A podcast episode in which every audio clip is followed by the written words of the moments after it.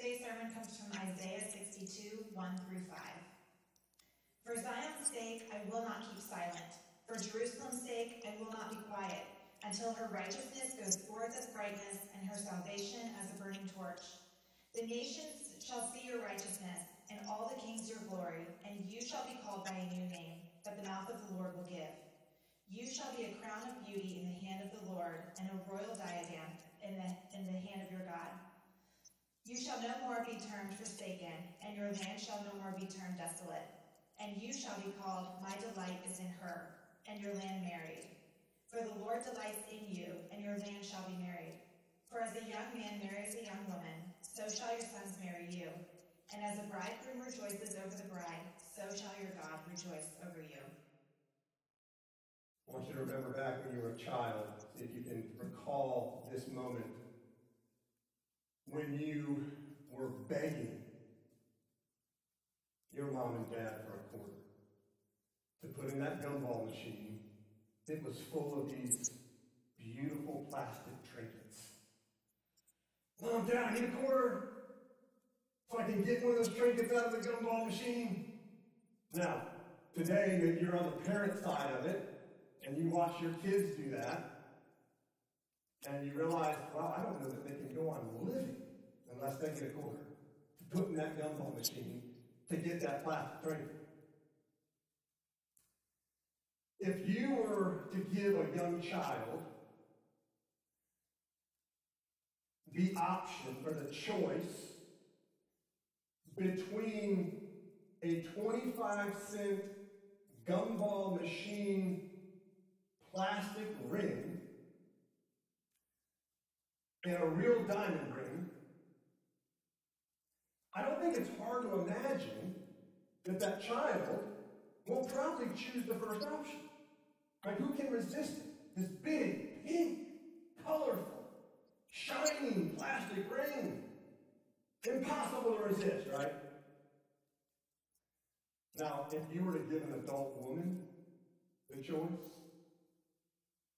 between a twenty-five cent gumball machine ring and a real diamond ring, by and large, she's going to choose the real diamond ring. Why? What's the difference? Well, it's maturity, right? She's grown to, to, to she's grown in her understanding of value and her appreciation of beauty, whether you realize it or not. You and I face a similar choice every day. And it's the choice between gumball machine happiness and indestructible, lasting joy. And I would say that most of us, and I include myself in that most of us, like young children, choose that gumball machine happiness. But here's where the difference comes. We don't choose that because of a lack of maturity. We choose that because we're blind to the one event in human history that produces indestructible joy. And that is the resurrection of Jesus Christ. Now why? Why does the resurrection of Jesus Christ produce indestructible joy? Isaiah sixty-two is one. First, because his resurrection gives you a new record. Look at verse one. For Zion's sake, I will not keep silent. And for Jerusalem's sake, I will not be quiet until her righteousness goes forth as brightness and her salvation as a burning torch. For, for Zion's sake, that means for my people's sake. And I, in that first verse, is referring to the anointed one that got introduced to us at the beginning of Isaiah sixty-one. And Jesus in Luke four says, quoting from Isaiah sixty-one, I am the anointed one. So verse one really reads, I, Jesus, keep silent, will not remain quiet until the righteousness of his people and the salvation of his people shines forth. Jesus won't stop until he, or wouldn't stop, until he secured your righteousness. Now, you and I are unrighteous. We're sinful. I don't know that any of us in this room would claim to be perfect. Right? We, we, none of us are perfect. We're unrighteous. God is. God is righteous. He's perfect. He's holy. And only those who are sinless and perfect can stand in his presence and live.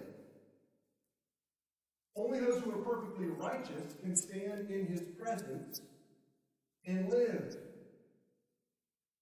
Jesus wouldn't stop until he had secured this righteousness for his people. Now, what did this look like? Well, Luke chapter four, we learn that Jesus was led into the desert for forty days by the Spirit to be tempted by the devil for forty days. By the end of forty days, he was hungry and in a very weakened state. And it was in that very weakened state that the devil came to him and said, "Turn these stones into bread. You're the Son of God. Turn these stones into bread. You're hungry." And he resisted that to secure your righteousness.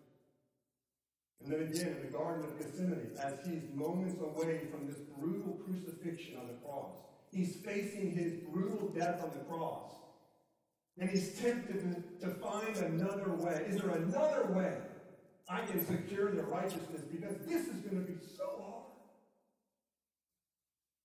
And yet he resisted to secure your righteousness. And then, of course, when he's hanging on the cross, and he's being mocked, and the religious leaders are telling him, "Listen, if you're God, if you're the Son of God, then come down and save yourself. And if you do that, then we'll believe in you."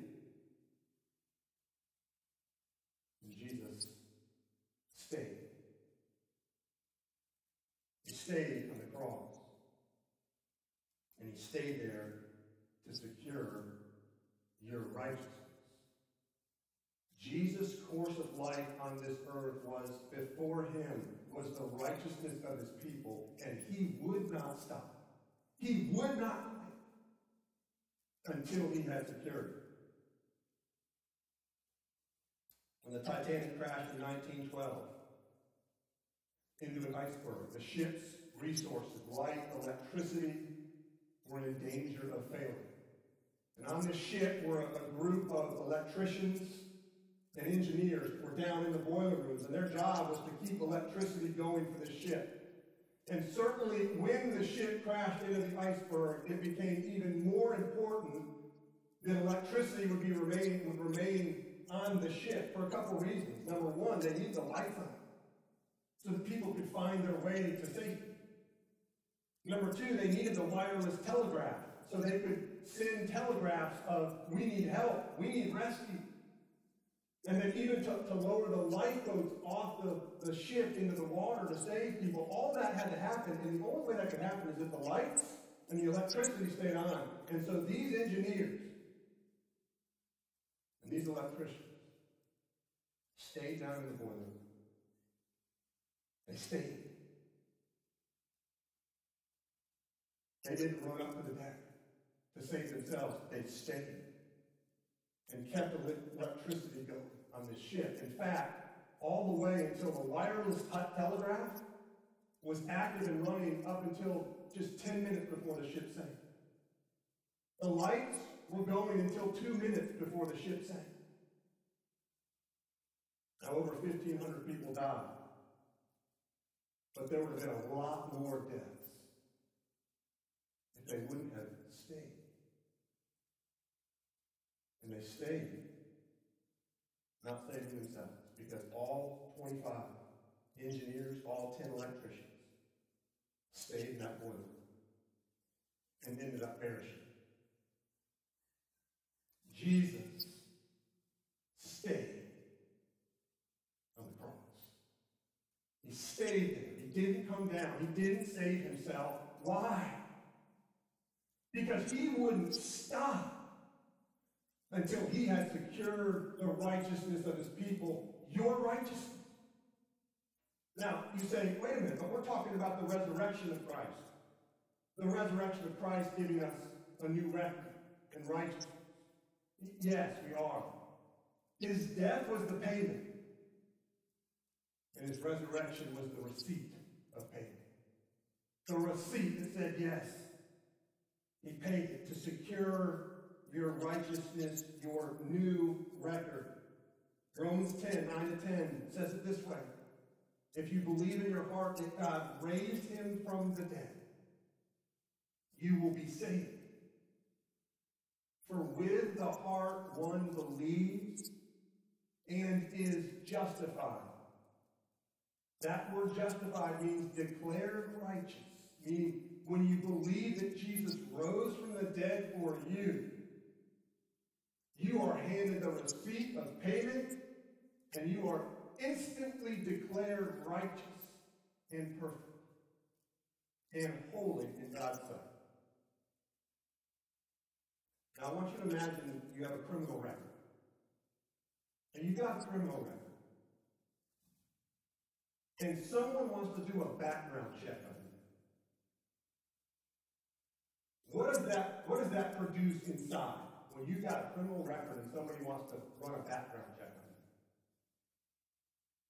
on you. Lots of anxiety. Right? Lots of fear. And am I still going to get that job if they run this background check and see my past? Or am I going to be able to serve if they run this background check and see my past? Now I want you to imagine the background check comes back clean.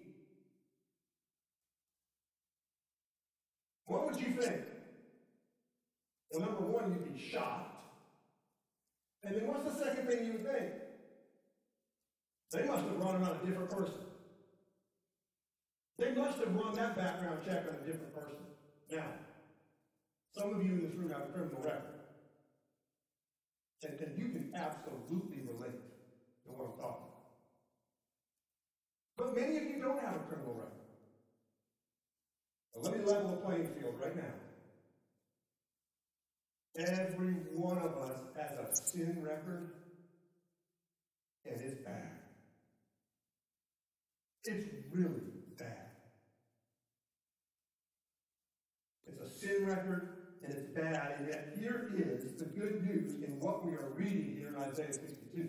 When you believe that Jesus Christ lived a perfect life for you, perfect righteous life, and you believe that he died on the cross to pay the penalty for your imperfect, unrighteous life, and you believe that he rose from the dead to give you receipt of payment, you are declared righteous. Instantaneously, you are given, in that moment of faith, the record of Jesus, the perfect record of Jesus, given to you, credited to your account, such that if God, so to speak, were to run a background check on you, it would come back clean.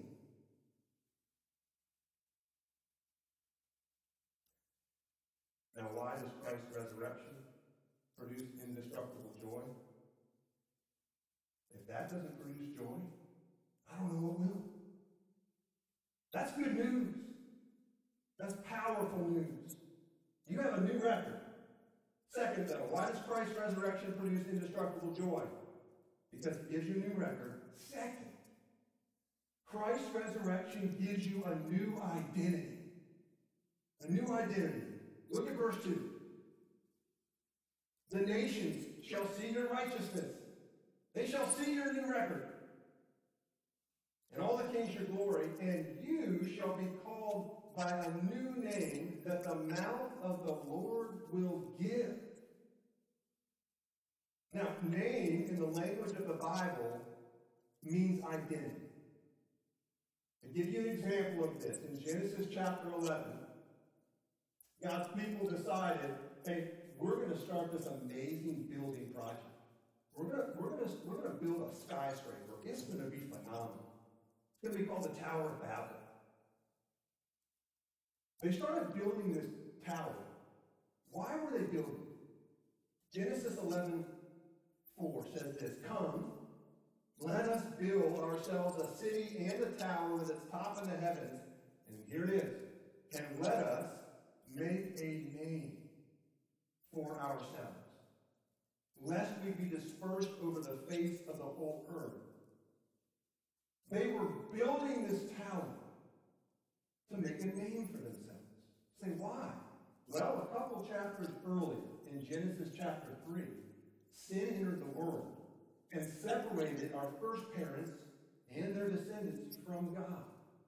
And so rather than receiving their identity from God, their meaning from God, now they had to go out and construct it, find it, make a name for themselves, construct an identity. Tim Keller, in his book, Every Good Endeavor, summarizes it as well. To make a name in the language of the Bible is to construct an identity for ourselves. We either get our name, our defining essence, security, worth, and uniqueness from what God has done for us and in us, or out there, through the life, death, and resurrection of Jesus Christ, or we make a name through what we can do for ourselves. The powerful part of Isaiah sixty-two is, look what it says. It says, "You shall be called by a new name that God will give." That God, God gives you your identity through the work of Jesus Christ. You receive that identity. You receive that name versus constructing it and trying to make it. Several years ago at the, the Golden Globes ceremony, uh, actor and comedian Jim Carrey said this very intriguing statement as he was announcing the nominees for Best Motion Picture in Comedy. This is what he said. "To Hollywood's elite, yeah, for this ceremony, I am two-time Golden Globe winner Jim Carrey. You know, when I go to sleep at night, I'm just not a guy going to sleep. I'm two-time Golden Globe winner Jim Carrey, going to get some well-needed shut-eye. And when I dream, I don't just dream any old dream. No, sir. I dream about being three-time Golden Globe-winning actor Jim Carrey, because then I would be enough.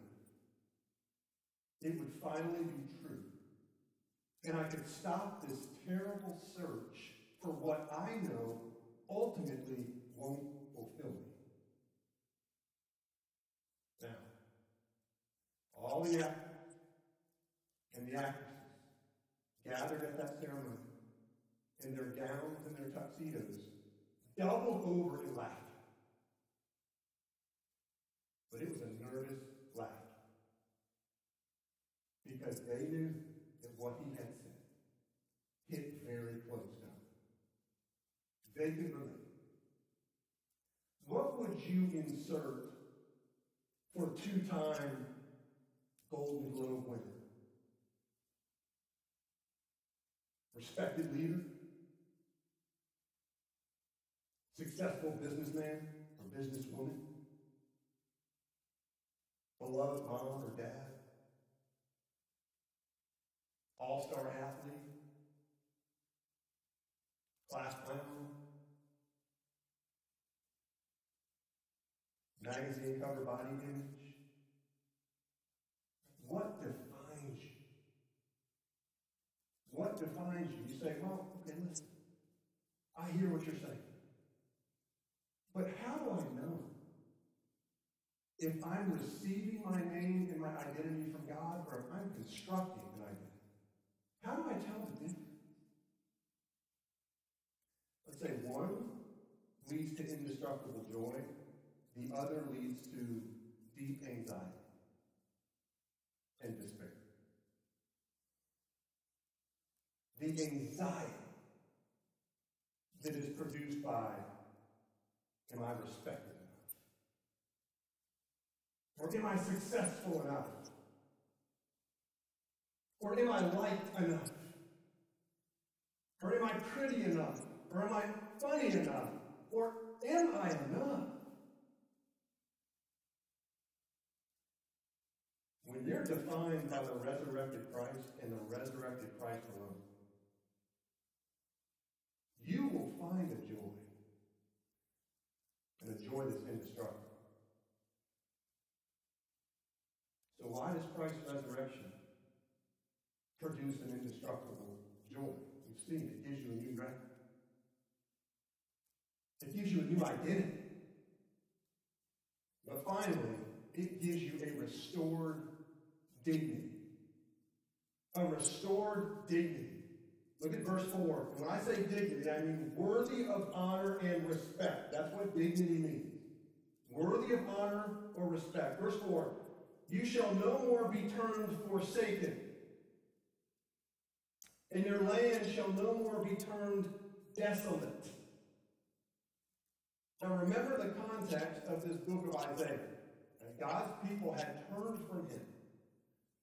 And because of their sin, they were going to be removed from their homeland and sent into exile in Babylon. Removed from home, sent into exile, they would feel forsaken and abandoned by God. And their homeland, Jerusalem, and the temple there destroyed, the city brought to the ground, left to absolute ruins, they would feel ruined. They would feel desolate. And so both of those words capture what God's people felt, which was abandonment and ruin. Abandoned and ruined. I think if, if, if we're honest with ourselves, those two words are words that can get on. The feeling of abandonment. Maybe you have such a sinful past that you you feel convinced of God's abandonment of you, or maybe you grew up in your family of origin, origin and you experienced abandonment. We understand what that feels like. Or ruin. Because of sinful choices you've made in your past, because of poor choices you've made, you feel in many ways ruined as a human being. Loss of dignity. Now the beauty of this passage is that it doesn't end there. Though that's what we may feel, though those are words that can oftentimes describe our experience in life because of sin and brokenness, we see because of Jesus' resurrection that it doesn't end there. Because of his death and resurrection and faith in him, you're called something very different now. See, now look at the end of verse four. But you shall be called, my delight is in her, and your land, Mary. Those are both names in Hebrew. For the Lord delights in you, and your land shall be Mary. My delight in her replaces forsaken or abandoned, and Mary replaces desolate or ruined. No longer are you ab- abandoned or forsaken, you're the object of God's delight. No longer are you desolate, but your life now is fruitful. One pastor recalled a time when he was speaking at a prison in a large audience. He had about five thousand inmates at this prison. He wasn't on a stage. He was on the ground in this prison yard outside. He had a microphone, but as he said, when he began to speak to these five thousand inmates, only the couple hundred in front of him were actually paying attention. Though the microphone and the speakers did blast across the entire yard, everybody could hear. And so he pulled out a fifty dollar bill, and he held it up.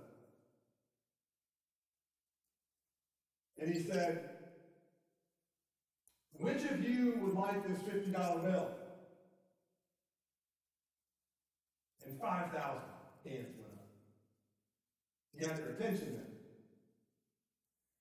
He took that fifty dollar bill, he crumpled it up, and then he kind of ripped it a little bit, and he held it back up and he said, "Which of you still wants this fifty dollar bill?" five thousand hands went up. Then he took the fifty dollar bill, he spit on it, he put it down on the ground, he put his foot on it, and he, and he grinded it into the dirt. And he picked that fifty dollar bill back up and he held it up and he said, "How many of you still want this fifty dollar bill?" five thousand hands went up. And this is what he said.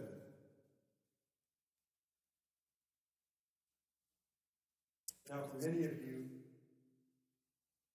this is what your father did. You've been mistreated. You've been abused. You've been misused. You were told that you wouldn't amount to anything. You've done a lot of dumb things too. You've sinned.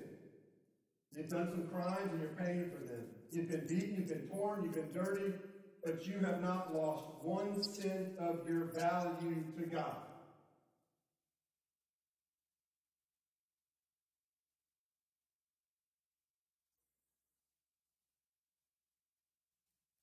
God restores dignity to ruined human beings. If you had to define history, and define God's work in history, it is that he restores dignity to ruined human beings. Now you may say, that sounds great. How do we know that?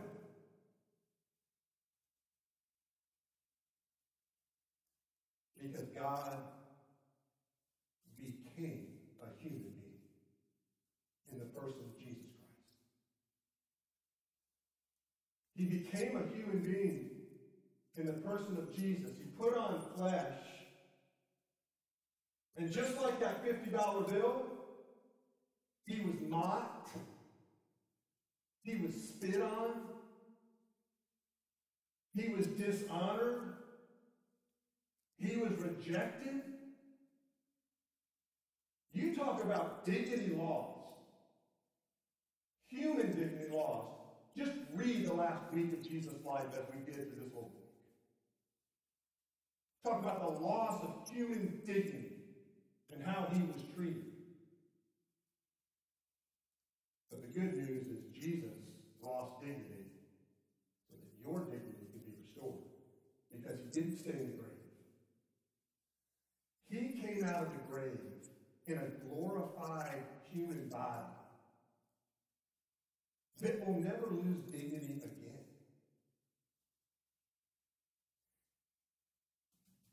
I don't know that there's any greater affirmation of the human body and of, of the human experience than Jesus Christ having a glorified human body for eternity, including right now. And his glorified human body gives you a vision for the future eternal human experience that is before you if you have trusted Jesus Christ. You know, there's this, there's this theme that goes on in our culture that, that when you have just ruined yourself through poor decisions, through sinful decisions, and you've just ruined your life, there's, there's this kind of thought that goes around of, oh, just can't wait till I get free from this body.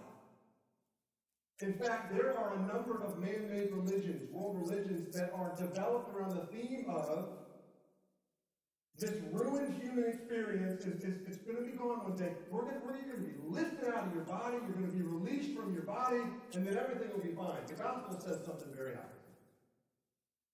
The gospel of Jesus Christ says no. Your human body is going to be redeemed, and dignity is going to be restored to For, etern- for eternity. And that's what Jesus does. He restores dignity to the human experience. You know, Jesus didn't come to make you less human. He actually came to make you more human, as God designed you. God loves bodies. He made them. And you're going to have one for eternity. And Jesus' glorified body coming out of that grave says, here is a picture of the body you're going to have. No more death, no more crying, no more pain, no more disease, no more sickness, no more surgeries, no more betrayal, no more mocking, no more hurt, no more rejection. All that you experience in the body, Jesus' glorified body, when he comes out of the grave, says, your future will have none of that. He restores dignity to the human experience. You're the object of God's delight, and it's God's delight that restores your dignity. Now, here's what's interesting. You might ask, what does that look like? God's delight. How do I get my hands on the fact that God delights over me? Well, God, as he, as he typically does in his scriptures, when there's a, an abstract concept it's hard to get our hands around, like God's delight over us, he gives us an image that we can connect. And he does it here. He gives us the image of marriage. Verse five. For as a young man marries a young woman, so shall your sons marry you. And as the bridegroom rejoices over the bride, so shall your God rejoice over you. God compares his delight over you to that of a bridegroom rejoicing over his bride. I have the privilege of doing a number of marriages and officiating a number of marriages, and I, every time I stand up front with the bridegroom, the minute those doors swing open and the bride begins to walk down the aisle, I always take a peek. And if you guys have been to weddings, you, you see it. Oftentimes that bridegroom just starts to tear because there's so much delight as he looks at his bride. That's the picture that God gives of his delight. God's delight over you restores your dignity that has been stripped by sin's brokenness. Johnny Garrison Todd, who was paralyzed in a diving accident as a teenager, she describes her wedding day. Listen to this. I felt awkward as my girlfriends strained to shift my paralyzed body into a cumbersome wedding gown. No amount of corseting and binding my body gave me a perfect shape. The dress just didn't fit well. Then, as I was wheeling into the church, I glanced down and noticed that I'd accidentally run over the hem of my dress, leaving a greasy tire mark. My paralyzed hand couldn't hold the bouquet of daisies that lay off-center on my lap. And my chair, though decorated for the wedding, was still a big, clunky, gray machine with belts, gears, and ball bearings. I certainly didn't feel like the picture-perfect bride in a bridal magazine. I inched my chair closer to the last pew to catch a glimpse of Ken in the front. There he was, standing tall and stately in his formal attire. I saw him looking for me, craning his neck to look up the aisle. My face flushed, and I suddenly couldn't wait to be with him. I had seen my beloved. The love in Kim's face had washed away all my feelings of unworthiness. I was his pure and perfect bride.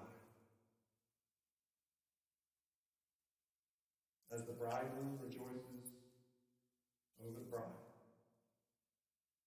so shall your God rejoice over you. Are you haunted by your past? Are you defined by something that you now you know is going to come to an end at some point? Has sin and brokenness stolen your dignity?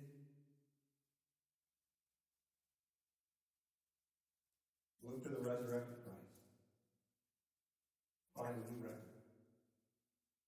A new identity. And a restored dignity. Are you settling for gumball machine happiness? Found in the trinkets of this world? Or are you looking to the resurrected Christ, seeing his delight over you, and finding a joy that is indestructible and lasting and eternal? Let's pray.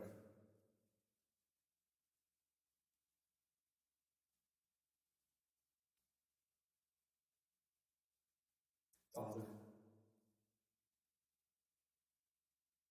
if we're honest with ourselves, deep joy is hard to find. We can resonate with a gumball machine happiness that kind of comes and goes. It's dependent on circumstances and situations. But the deep joy seems elusive, and it is elusive, Father, apart from you. For those here who have never looked to the resurrected Christ, Father, pray by your Holy Spirit that you would draw their gaze to the risen Savior, where they would find the joy that is indestructible. Father, for those that are here that feel like their life has been ruined by poor choices, by sin, by the hurt and the abuse of others, Father, would you remind them that they haven't lost one cent of value in your eye? And if they question that, that they would just fix their eyes on what we've been through this past week as we looked at the, the death of Christ and his resurrection. Father, would the resurrection of Christ give them great assurance, that receipt, that they have dignity and value in your eyes, and that you're restoring that dignity and giving them a new identity. Oh, Father, as we close now in worship, would we sing to you, and would the lyrics and the words of these songs land deeply on our hearts in assurance of your love, not just your love, but your delight over your children. We pray all of this in Christ's name and for his sake.